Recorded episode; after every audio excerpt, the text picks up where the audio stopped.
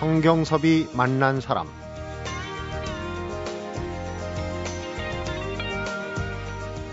하루살이는 새벽과 밤을 모르고 여름 한철 사는 쓰르라미는 봄과 가을을 모른다. 장자 내편 소요유에 실려있는 구절인데요. 내일이 없는 하루살이에겐 오늘이 말할 수도 없이 더덥겠죠. 또 내년을 모르는 쓰르라미에게 올 1년은 허망하기 짝이 없는 시간일 겁니다. 어느새 짙어진 6월의 녹음이 시간의 빠르기를 재어보게 만드는 주말입니다. 성경섭이 만난 사람, 오늘은 김성수 문화평론가 또 장석주 시인이 함께하는 문화탐방과 인문학 카페로 만나봅니다. 문화평론가 김성수 씨 어서 오십시오. 안녕하세요. 김성수입니다. 안녕하십니까. 종합편성 채널이 이게 뭐 말이 많았어요. 일제히 출범을 한 지 벌써 여섯 달이 됐어요. 네.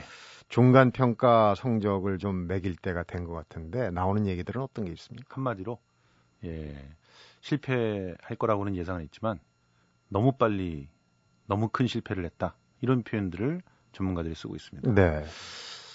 어, 몇 가지 그 지수들이 지금 이제 6개월이 지나면서 나오고 있거든요. 어, 지금 아주 유의미한 지수들 중에서 어, 이게 방송국으로서 정말 살아있는 방송국인가 아닌가를 가늠해 볼 수 있는 수치가 어, 재방송 편성 비율을 네. 들 수가 있어요. 근데 지금 재방송 편성 비율이 TV조선이 56%, JTBC가 55.5%, 채널A가 52%, MBN이 40.6%. 네. 어, 재방송 비율이 50%를 넘어선다는 거는요. 지금 뉴스를 하고 있는 프로그램들이에요. 뉴스를 시간대별로 거의 뉴스를 하잖아요. 네. 뉴스는 재방송이 될 수가 없죠. 기본적으로. 그렇죠. 네. 그러니까 뉴스 빼고는 거의 재방송이라고 보면 뭐 틀린 말이 아닙니다. 네. 그러니까 이렇게 그 정말 6개월밖에 안 되는데 몰락하리라고는 예상을 못한 그런 상황인데 네. 어 지금 그 다섯 개, 어, 그, 네 개 종편사 중에서, 어, 지금 새로운 프로그램을 자꾸 이렇게 에, 제작을 해서 내는 데는 MBN이 좀 유일한데 여기가 거의 시사 프로그램이에요.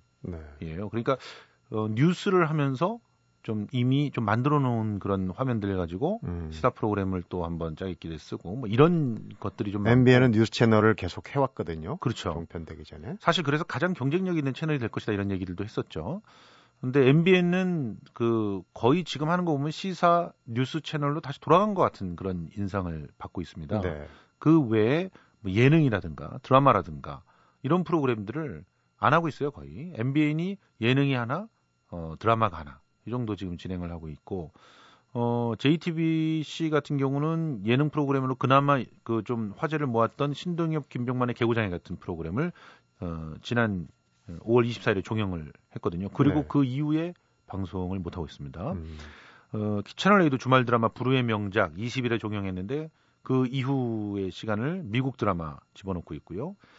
어, 지금 이렇게 사갖고 온 드라마 틀어주는 것도 어, 사실은 제방이 아니게 평가가 되고 있는 상황이니까 네. 실제로 보면은 어, 이미 다른 데서 했던 것을 사갖고 오는 것까지 제방에 넣는다 그러면 제방률이 더 올라갈 수 있는 그런 상황이라고 음, 볼수 있죠. 자체 제작이 그만큼 줄고 좀 나쁘게 얘기하면 이제 재탕 방송이 되는 거는 그만큼 이 수익성이 떨어진다. 그러니까 제작비를 투여할 여건이 여력이 안 된다는 그런 반증 아니겠습니까? 예, 그런데 그 어, 지수로 또 볼 수 있는 것 중에 하나가 뭐냐면 드라마 또 음악 방송 같이 드라마하고 음악 방송은 어, 굉장히 그 회당 제작비가 많이 드는 방송이잖아요. 그렇죠. 이 방송들을 처음에 아주 대규모로 편성을 해가지고 야 역시 종편이 좀 돈좀 좀 있나 보다.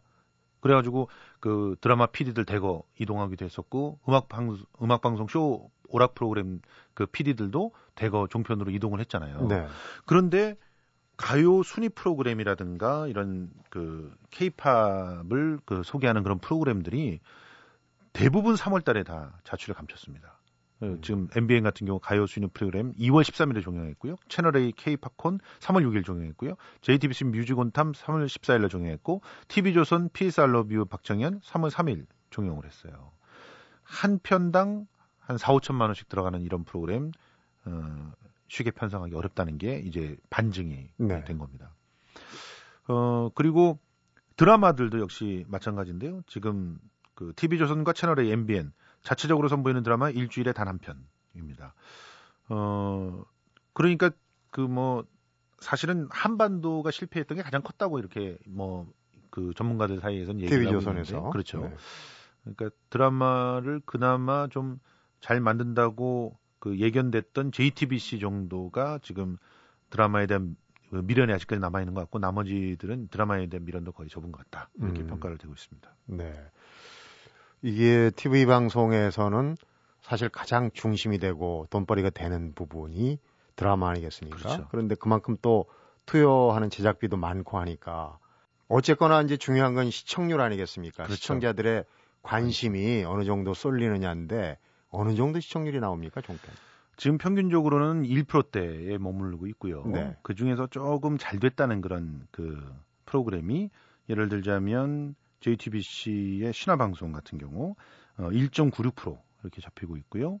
아내의 자격이 종편 드라마 중에서 유일하게 시청률 4%를 넘겼죠. 네. 그래서 상당히 고무되어 있었던 적이 있는데 어, 지금 어, 이 아내의 자격 같은 경우를 분석을 해보면 어, 스타 작가 정성주 작가와 김희애, 이성재라고 하는 아주 최고의 배우들 네. 이런 배우들과 또 아주 그 어, 뭐라고 해야 됩니까 그 어, 막장 소재들 네, 내용면에서 그, 그렇죠 그런 소재들을 가지고 시선을 끌었던 작품이에요. 그러다 보니까 어, 결과적으로는 이후에 그 계속되는 시청률을 어, 이어가는 그런 모습을 못 보이고 있거든요. 네. 예를 들어서 그 바로 다음에 붙은 드라마가 러브 어게인이었는데 이 드라마가 갑자기 1%대로 또 시청률이 떨어졌단 말이죠. 개국 당시에 100만 달러라는 대한민국 오디션 사상 최고의 상부 상금이라면서 이렇게 대대적으로 홍보했던 오디션 프로그램 메이드 인 유도 어, 초라하게 끝났고요. 이렇게 네. 되면 이제 JTBC는 자존심이 완전히 상했다 이렇게 볼 수 있는 것이죠. 그 아내 자격 같은 경우는 외형만 보면은 지상파에서 그 정도 그 재료를 가지고 드라마를 만들었다 그러면은 4%면 뭐 중간 퇴출 정도의 그렇죠. 성적인데 사실은 뭐 지상파에서 이 어, 드라마를 방영을 했었다 그러면은 2, 30%를 찍지 않았을까 이런 예상들이 조심스럽게 나오거든요. 네. 그러니까 어 상대적으로 괜찮은 컨텐츠를 만들어 놓고도 그것을 제대로 시청자들에게 에, 관심 있게 보여주지 못하고 있다. 이게 이제 종편의 가장 큰 문제다. 이런 얘기들을 또 하고 있는 겁니다. 네. 그리고 그 이후에 보면은 그 이, 계속 어, 편성을 예고했던 그런 어, 프로그램들이 어, 취소되는 것들이 예고를 해놓고 예, 예고를 해놓고요. 지금 인간 박정희 같은 경우 50부작 드라마로 어, 채널 A 측에서 어, 과감하게 밀어붙이겠다 그래서 아 채널 A가 아예 그 보수적인 자기의 그런 색깔을 갖다 확실하게 가져가나 보다 이렇게 생각을 했었는데 무산된 걸로 지금 드러났거든요. 네. 어 그리고 지난번에 그 스트레인저 6라고 하는 한중일 합작 드라마도 어 편성을 확정했다가 채널 A에서 갑자기 예, 제작 발표를 무산시켰어요. 자, 이런 상황이 자꾸 벌어지게 되면 신뢰도에 금이 가게 되겠죠. 근데 네. 이런 문화 사업에서는 신뢰라고 하는 것은 가장 큰 자산입니다. 그 신뢰로 거의 네트워크로 먹고 산다고 해도 과언이 아닌데 이렇게 약속을 지키지 않으면 앞으로가 더 문제가 되겠다 이런 생각들이 좀 듭니다. 앞에서 MBN 같은 경우는 사실상 예전에 그 뉴스 보도 채널로 돌아가는 그런 어, 성향을 보이면서 오히려 시청률이 늘고 있다 예, 그런 맞습니다. 얘기가 있는데 이렇게 되면 뭐 6개월 아, 아무래도 초기니까 뭐 여러 가지 문제점도 있고 헤쳐나갈 부분이 있겠지만은 이 정도의 성적 가지고는 좀 그 계속 유지하기 힘들지 않느냐. 그렇습니다. 특별한 어떤 어, 그야말로 거리가 없다고 하면 어, 총체적 실패로 귀결되지 않을까 이렇게 생각이 되는데요. 3년 동안 또 M&A를 할 수도 없어요. 그렇게 되면 어떤 편법을 사용할지 좀 지켜봐야 되겠는데요. 네. 아무튼 이전에 케이블 때 보도 전문 채널로서 자기 역할을 확실하게 하고 있던 MBN 같은 경우도 이렇게 어려운 상황이 계속되고 있고 다시 보도 전문 채널로 돌아가는 것 같은 느낌을 주고 있다면 어, 그거 하나만 보더라도 종편의 지금 미래 암울하다고 어, 지적하지 않을 수 없습니다. 네. 종편 드라마 얘기를 좀 해봤는데 지상파 드라마 중에서 유동근 황신혜 주연의 애인이란 드라마가 있었어요. 네. 여기 이제 오리지널 사운드트랙으로 삽입이 돼서 어, 상당히 인기를 끌었었죠. IOU 한번 들어보겠습니다. Carry and Run입니다.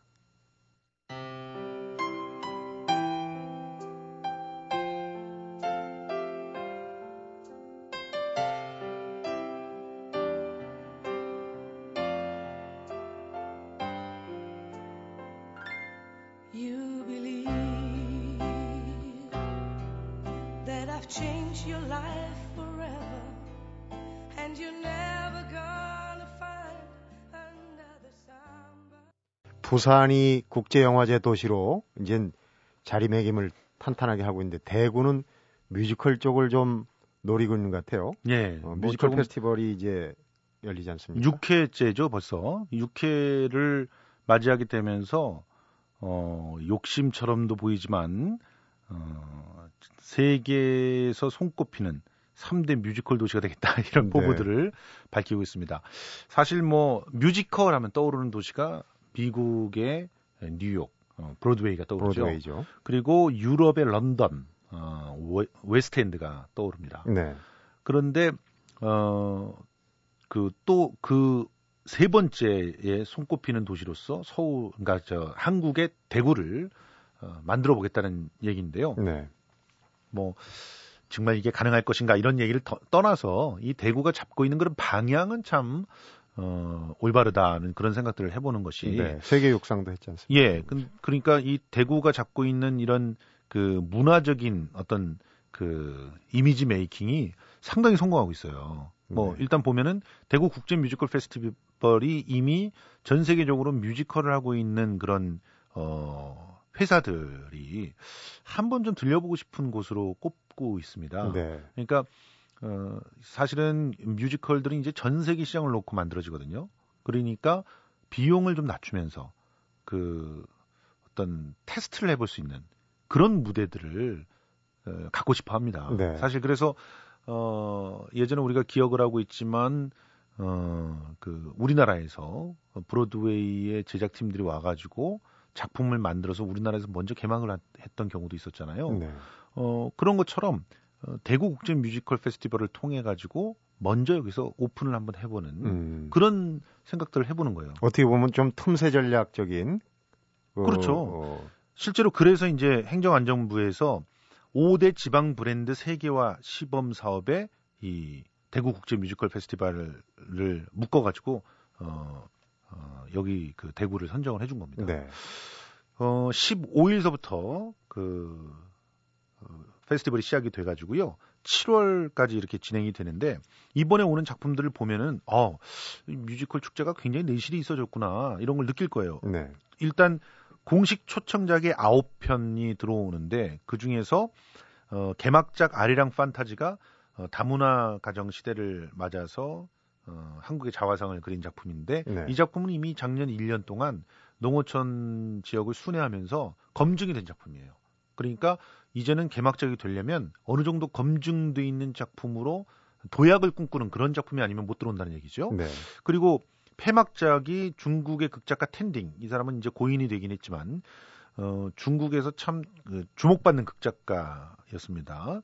어, 그 극작가가 중국 최고의 절경으로 꼽히는 어, 항저우의 시우덴차오를 배경으로 단교죠 단교 네. 단교를 어, 배경으로 서호의 단교를 배경으로 쓴 그런 뮤지컬이 바로 이 단교라는 작품인데 이 작품이 7월 5일부터 7일까지 폐막작으로 대구 오페라 하우스 무대에서 올라갑니다. 네.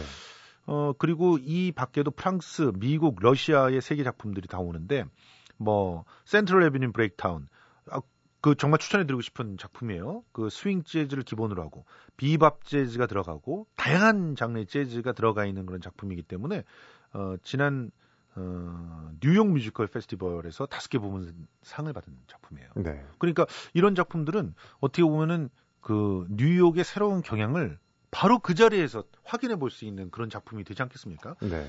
어, 그 외에도 어, 우리가 좀 기억해 둬야 될 그런 어떤 공간이 창작 지원작을 지원해 주는 그런 공간인데 아주 똘똘한 작품들이 창작 지원작에 선정이 돼가지고 작품을 합니다. 이번에 이제 발레 소녀 안나, 또 나라라 박씨, 주구리 우, 뭐 주구리 우스리, 데자뷰, 샘, 내 인생의 특종 등의 작품들이 선정이 됐는데 이 중에서 어, 세, 샘이라고 하는 작품은 이 변기 도둑이 화장실에서 자살을 시도하면서 소동을 벌이는데 어, 우리 연출가 이윤택 씨의 딸 이채경 씨가 연출을 해서 화제가 되고 있는 그런 네. 작품이기도 합니다. 어, 유명 배우보다는 실력 있는 신인들이 더 사랑하는 무대고 또 뮤지컬 축제의 소임을 다하면서도 아시아에서 어, 경쟁자가 없는 뮤지컬 축제가 되길 원하는 어, 대구 뮤지컬 페스티벌 어, 뉴욕 뮤지컬 페스티벌과 양해각서 체결하면서 더욱 더 탄탄해지는 그런 대구 뮤지컬 페스티벌인데 어, 앞으로 더욱더 그 성장들을 주목해 볼 만하지 않을까 생각이 드는데요. 네. 7월 9일까지 진행이 되니까 그때 그 대구 가실 분들 들어주시면 좋겠습니다. 네. 끝으로 미술관으로 좀 가보겠습니다. 볼만한 전시회 소식 좀 간략하게 정리해 주시죠. 아주 좀 색다른 전시회가 있는데요. Move 1960년대 이후의 미술과 무용이라는 제목의 전시회입니다. 네. Move라고 하는 게 이제 큰 제목이고 부제가 1960년대 이후의 미술과 무용인데 어, 미술하고 무용이 어떻게 섞여가지고 뭘 만드나? 어, 핵심은 퍼포먼스 얘기를 하고 있는 겁니다. 네. 우리가 보통 60년대 이후에 어, 미술계에는 아주 강력하게 퍼포먼스의 바람들이 불어닥치고 지금 이제 어 이미 지금 오늘날에서는 이 퍼포먼스는 굉장히 많이 성장한 하나의 흐름이 되어 있는데요. 처음에는 어, 개인의 성찰이라든가 또 어떻게 보면은 그 안무를 통해서 신체의 새로운 그 어떤 가치를 발견해내는 이런 좀 더 그 소규모적인 그리고 내적으로 안으로 들어가는 그런 작품들을 많이 했다면 최근 들어서는 전 전체적인 어떤 메커니즘이 움직임 속에서 나타난다든가 정치 사회적 구조가 반영된 안무가 나온다든가 그런 작품들을 끄집어내는 이런 식으로 진행을 하고 있는데요. 네. 어, 한 번쯤 어, 우리 퍼포먼스의 흐름들을 살펴보려면 무브 들려보시면 좋겠습니다. 네. 이 작품은 이미 순회 전시를 통해 가지고 그 가치를 인정받았는데요. 국립현대미술관과 덕수문미술관에서 진행합니다. 네. 8월까지 8월 12일까지 예. 이 시간이 상당히 남아 있네요. 주말에 한번 들려볼 만한 그런 전시회인 것 같습니다. 문학의 소식 오늘 잘 들었습니다. 고맙습니다. 성경섭이 만난 사람 오늘은 김성수 문화평론가하고 장석주 시인이 함께하는 문화탐방과 인문학 카페로 만나보고 있는데요. 노래 한 곡 듣고 가겠습니다. 영국의 4인조 밴드죠. Westlife가 부릅니다. You Raise Me Up.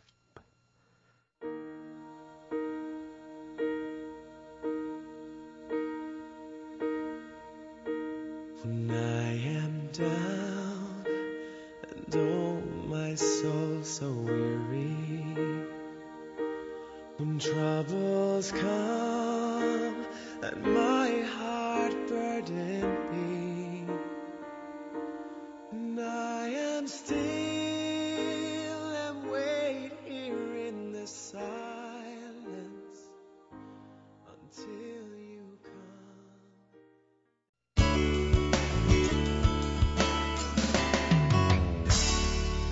성경섭이 만난 사람 장석주 씨 어서 오십시오. 네, 안녕하십니까. 네, 안녕하세요. 네. 오늘 책 제목 너무 낡은 시대 너무 젊게 이 세상에 오다.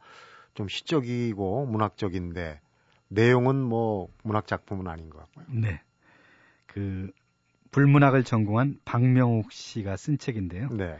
그러니까 17명의 예술가에 대한 어, 작은 평전들이라고 할 수가 있습니다. 네. 예. 그러니까 이를테면은 어, 영화 감독 파졸리니 뭐 건축가 가우디 혹은 시인 실비아 플라스 그다음에 음악가인 에, 사티 음. 이런 분들의 생애 17명의 근데 17명들의 그 예술가들의 삶을 보여주는 이야기를 에, 썼는데 공통점이 뭔가 불행한 음. 예술가들 혹은 에, 살아있을 때에 는 크게 빛을 보지 못했던 예술가들, 불운한 예술가들에 대한 평전이라고 말할 수가 있습니다. 그 중에 한 명이 이제 에릭 사티가 한 말이 바로 이제 너무 낡은 시대 너무 젊게 이 세상보다 이게 얼핏 듣기에는 이게 타이밍이 안 맞았다는 얘기예요. 시대하고 그렇죠. 잘안 맞았다. 그러니까 자신이 천재인데 네. 너무 일찍 와서 자신의 천재들을 사람들이 에, 몰라줬다, 이해를 네. 못해서 이런 뜻인데 음. 그 에릭 사티 하면 뭐 지금 너무나 유명한 그런 작곡가로 알려져 있는데 근데 당대는 뭐 상당히 좀그 불행했고 그래서 그 약간 에, 괴팍한 사람으로 이렇게 알려져 있어요. 네. 그 은둔했고 아파트 자신의 아파트를 에, 아무도 들어오지 못하게 했고 어, 심지어는 그 이웃집의 여자가 쳐다본다는 이유로 어, 창문을 뭔가로 이렇게 발라버리고 네. 이 에릭 사티가 살았던 아파트를 사람들이 들여다 본 것은 에릭 사티가 죽은 이후에 그 아파트를 처음으로 들어가 봤다고 그래요. 네. 근데 그 아파트를 열어보니까 온갖 쓰레기들이 뒤범벅이 된. 네. 그러니까 이런 것들은 왜 그렇게 자기 아파트라는 그런 그 동굴 속으로 이렇게 숨어버렸을까? 그러니까 세상 자신의 예술에 대한 세상의 냉대와 음. 몰이해에 대한 그런 하나의 저항이고 그게 반항이 아니었을까라는 생각이 듭니다. 어떻게 보면은 세상과 시대와 불화를 겪은 네. 그런 표현이죠. 여기 이제 17명을 어, 간략하게 좀 들여다볼 텐데 비극적인 삶을 마친 분들이 많아요. 전차에 치여서 죽은 사람도 있고 또 가스 오븐으로 스스로 목숨을 끊은 사람도 있고 결론적으로는 그 꽃을 피우지 못한 그런 사람들이 대부분인 것 같아요. 여기 소개된. 음, 그러니까 어, 자신의 예술로서는 충분히 승화를 시킨 사람들이죠. 불꽃처럼 살다 갔는데 당대 이해를 못 받았다는 거죠. 뒤에 와서는 이제 천재 그렇죠. 대접을 용서 이제 실비아 플라스 같은 경우가 이제 서른 두 살인가 세 살에 이제 그 가스 오븐을 어, 그걸 틀어놓고 자살을 하거든요. 네. 두 아이 엄마하고. 그 다음에 그 자기 부인은 뭐 세계적인 또 테드 휴즈라는 영국 계관 시인이고. 네. 근데 남편은 점점 점점 유명해지고 그러는데 자기는 가정 속에 함몰되어서 아이 둘을 양육하고 이런 데 시간을 너무 많이 빼고 원래는 뭐 하든 시인입니다. 시인이고. 뛰어난 시인인 네. 거죠. 근데 에, 테드 유즈와 이제 거의 비슷한 그런 정도 시작이었는데 테드 유는 점점 점점 세계적인 시인이 돼 가는데 자기는 그냥 한 가정의 주부요 또 엄마로 이렇게 이런 것에 대한 어떤 예술적인 그런 절망 같은 것들이 있었던 것 같아요. 네. 그리고 이제 또 한 가지 그 생애를 보면은 그 아버지가 일찍 죽었는데 그 아버지 부재에서 오는 어떤 무의식적인 그런 또 그 비극성 같은 것들이 있고 네. 그래서 어 여러 번에 걸쳐서 자살 시도를 하는데 결국 세 번째 자살 시도에서 성공을 한 거죠.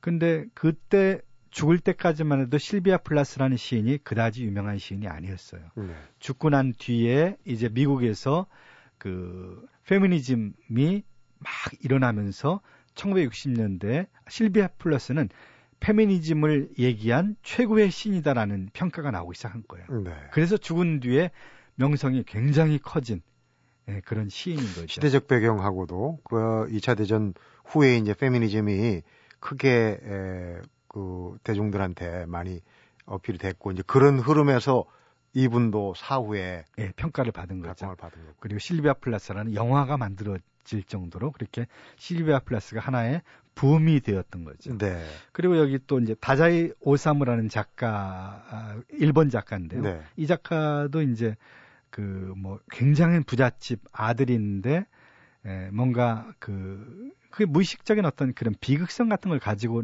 있어서 어, 그 대학 시절에는 자기와 전혀 맞지 않는 좌익운동에 뛰어들기도 하고요. 근데 소설 자체는 굉장히 단미적인 그런 작품들이거든요. 이중적이네요. 이중적인 거죠. 네. 그, 그러면서 자기는 그런 그 어, 급진적인 좌파 운동에 이렇게 막 하고 그리고 또 끊임없이 자살 기도를 해요. 그것도 이제 그 뭐그 뭐, 그 예를 들어서 어 그 그러니까 육학에서 일하는 여자들 네. 기생이나 우리로 말하면 기생과 같이 동반 자살하다가 실패하기도 하고 근데 이제 뭐 사양이라든지 그런 뭐 인간 실격이라든지 이런 작품들은 뭐 전후 최고 작품들이다라는 평가를 나중에 받죠. 네. 그런데 살아있는 동안에는 가족으로부터도 인정을 못 받고 문단에서도 크게 인정을 못 받죠. 그리고 결국은 이제 자살을 하게 되는데 네. 사후에 이렇게 많이 평가를 받고 아, 이 기일이 되면은 예, 무덤이 있는 곳에 다자요오사무를 숭배하는 사람들이 와서 그 묘비의 그 구멍에 그 앵두를 이렇게 다 빨간 앵두를 꽂아 놓는다. 어, 그건 그래요. 또 무슨 의미입니까? 그러니까 그게 앵두 철이니까. 네. 네. 그러니까 다자의 오사무에 대한 일종의 그 찬사죠. 예. 그럴 정도로 아마 그 우리 작가들 중에도 다자이 오사무를 좋아하는 이런 작가들이 많이 있습니다. 네. 실제로 영향을 받기도 하고. 여기 이제 거론된 인물 중에 네. 저는 개인적으로 이렇게 눈에 띄는 게 구스타프 클림트. 네, 화가죠. 네, 신정아 씨 그 가짜 연소 사건인가 그걸로 네. 해서 거기 인용돼 가지고 사실은 일반 대중들한테 어, 좀 우연한 기회에 이제 많이 이름을 알린 물론 이제 아시는 분이 많이 있지만 근데 구스타브 클림트는 1년 전인가 2년 전에 예술의 전당에서 그림이 와서 전시되기도 네, 하고 전시, 저도 이제 가서 봤는데 에, 굉장히 화려하죠. 그 뭐 키스라든지 이런 거 보면 굉장히 또 에로틱하기도 하고 어떻게 보면 좀 몽환적인 몽환적이고 에로틱하고 어 근데 이제 이 그 사랑이라는 것이 꼭 그렇게 천국만이 아니라 사랑의 어떤 지옥을 또 품고 있거든요. 사랑하기 때문에 괴로움 같은 거 네. 이런 이런 것들 그러니까 가장 사랑의 황홀한 그런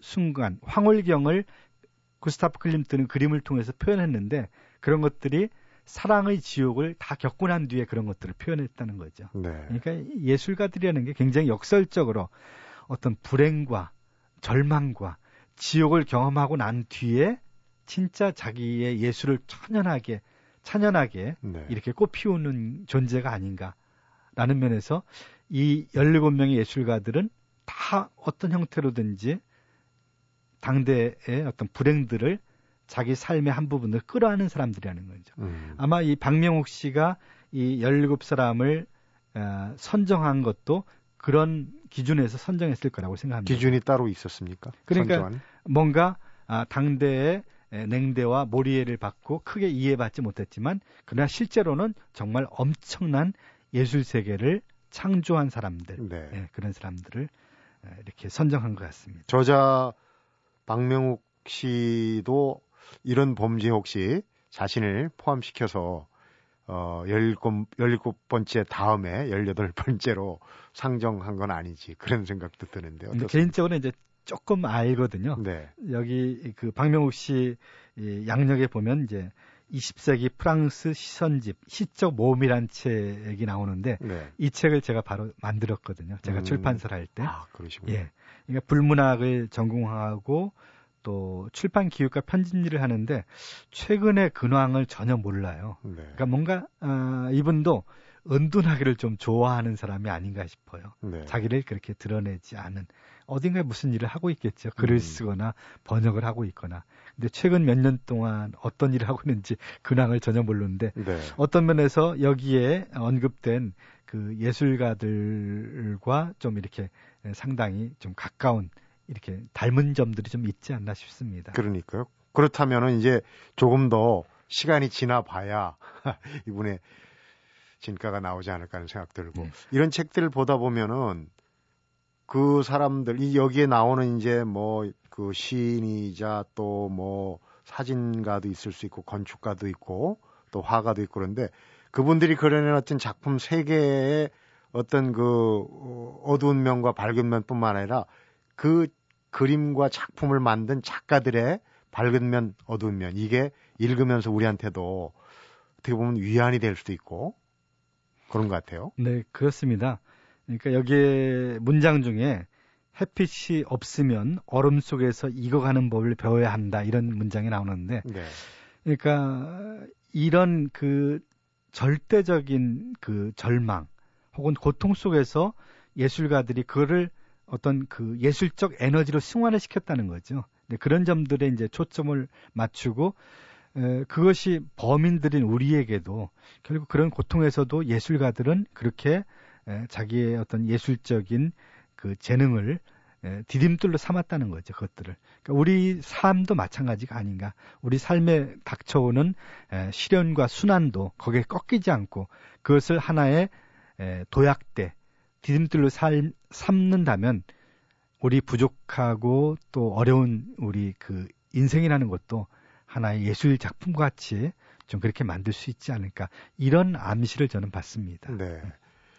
뭐 적절한 표현인지 모르지만은 헝그리 정신이 없는 요즘 그 현대 이후에 뭐 어떻게 보면은 좀 어, 너무 풍족하고 물질적으로도 그렇고 정신적으로 이게 이제 어 작품이 될 수 있는 그 뒤에 후세에 평가받을 수 있는 그런 부분에는 좀 어, 도움이 되지 않는다. 이 책으로만 보면은 네. 그런 생각 좀 들어요. 네. 17분의 아주 그 고난의 어, 역정인데. 어떻게 보면 이분들은 그 예, 현실과 타협을 좀 하지 않았기 때문에 타협을 했더라면 조금 더 편한 삶도 있었을 텐데 네. 그의 예술가적 기질이 그런 그 비타협적인 그래서 뭐 여기서 로르카 같은 시인은 네. 예, 사형당하거든요. 그러니까 죽음까지도 불사하면서 어떤 그 현실이 가장 전위에 서서 자기 삶을 개척해 나간 사람들. 그러니까 우리는 사실 이런 삶을 살기는 좀 힘드는데 네. 이런 분들의 삶의 이야기를 통해서 또 위안을 좀 받을 수 있는 게 아닌가 이런 생각도 듭니다. 그러니까 실제로 살아내기는 힘들지만은 음. 간접 경험으로서 어 읽으면서 또 느낄 수 있는 마음의 자양분이 되지 않을까 싶습니다. 오늘 소개해드린 책은 박명욱 씨의 너무 낡은 시대 너무 젊게 이 세상에 오다. 아주 독특한 책 소개 잘 받았습니다. 고맙습니다. 네. 성경섭이 만난 사람 오늘은 김성수 문화평론가와 장석주 시인이 꾸며드린 문화탐방과 인문학 카페로 함께했습니다. 나의 불행은 거부 능력이 없는 자의 불행이었습니다. 남이 권하는 것을 거부하면 상대방의 가슴에도 제 가슴에도 영원히 돌이킬 수 없는 어색한 틈이 생길 것 같았습니다. 오늘 소개해드린 17명의 시대를 앞서간 천재 중에 한 사람이죠. 일본의 다자이 오사무가 한 말인데요. 되도록 상대방의 마음을 상하지 않게 하면서 거부나 거절할 수 있는 것도 참 대단한 능력이라는 생각이 듭니다. 성경섭이 만난 사람, 오늘은 여기서 인사드리겠습니다.